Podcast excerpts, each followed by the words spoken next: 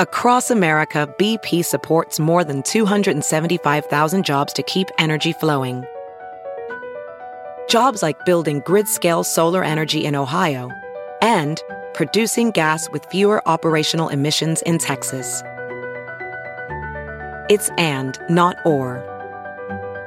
See what doing both means for energy nationwide at bp.com slash investing in America.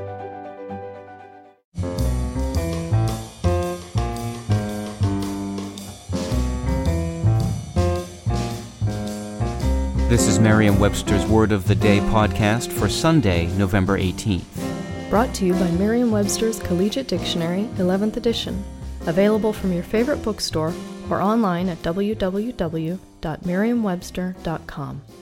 The word of the day for November 18th is lenitive, spelled L E N I T I V E. Lenitive is an adjective that means alleviating pain or harshness, soothing. Here's the word used in a sentence. Ryan's mother insisted that a steaming cup of herbal tea would have a lenitive effect on his stomach ache. Lenitive first appeared in English in the 1400s. It derived from the Latin verb lenire, meaning to soften or to soothe, which itself was formed from the adjective lenis, meaning soft or mild.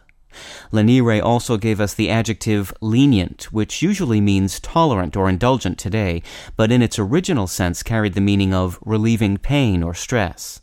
Often found in medical contexts, lenitive can also be a noun referring to a treatment such as a salve, with soothing or healing properties. With your word of the day for Sunday, November 18th, I'm Peter Sokolowski. For more information, visit Merriam-Webster online at www.merriam-webster.com.